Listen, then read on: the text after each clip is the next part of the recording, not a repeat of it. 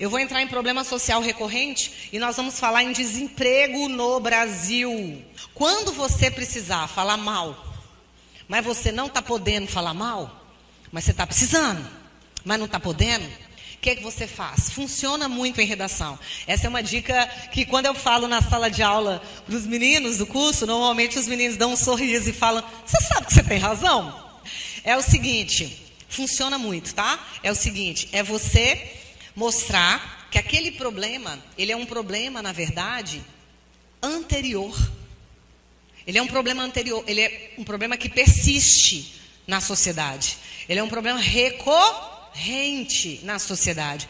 Então, não é um problema do governo, é um problema que na verdade é do Brasil. Percebe? Isso sim é uma argumentação que vai colocar você com um engajamento, tá? Quem vai ler sua redação vai perceber que você tem um posicionamento, mas ao mesmo tempo vai perceber que você também é alguém que respeita quem está do outro lado. Você não foi ali para ofender ninguém, mas você vai colocar né, uma postura engajada. Primeiro aspecto que toca, primeira linha argumentativa que você pode seguir em relação ao desemprego é você tocar a dificuldade de se colocar em prática no Brasil políticas públicas de ajuste fiscal. Existe uma dificuldade muito grande de se colocar em prática as políticas públicas de ajuste fiscal. Lara, mas por quê? Políticas de ajuste fiscal, gente, elas, elas vão prever o quê? Redução de gastos, né?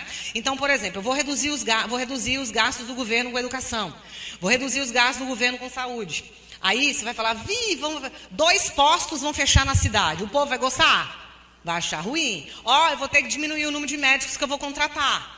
Ó, oh, eu vou ter que diminuir o número de professores na sala de aula. O mesmo professor vai ter que fazer isso, isso e isso. Essas políticas públicas de ajuste fiscal que tocam, na verdade, direitos sociais, saúde, educação, moradia, elas acabam sendo medidas impopulares, tá? E aí, a própria questão da reforma da Previdência. Olha para você ver, onde que você imagina que a reforma da Previdência tem a ver com a questão do desemprego? A própria questão da reforma da, da Previdência é uma medida de ajuste fiscal. Ela é absolutamente impopular. Ela é absurdamente impopular. Por que, que ela é absolutamente impopular? Ela é impopular porque toca direitos, mas toca também muitos privilégios. E quando você faz ajuste fiscal, você acaba atraindo o capital estrangeiro.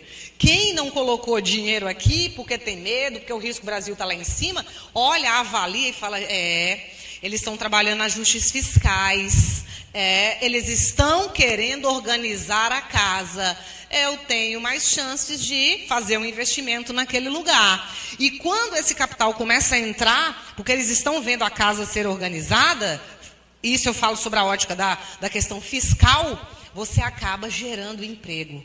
Perceberam? Então, uma coisa leva a outra, tá bom? Então, você pode caminhar pela linha argumentativa de existe uma dificuldade na implementação de políticas de ajuste fiscal em virtude de serem impopulares, tá?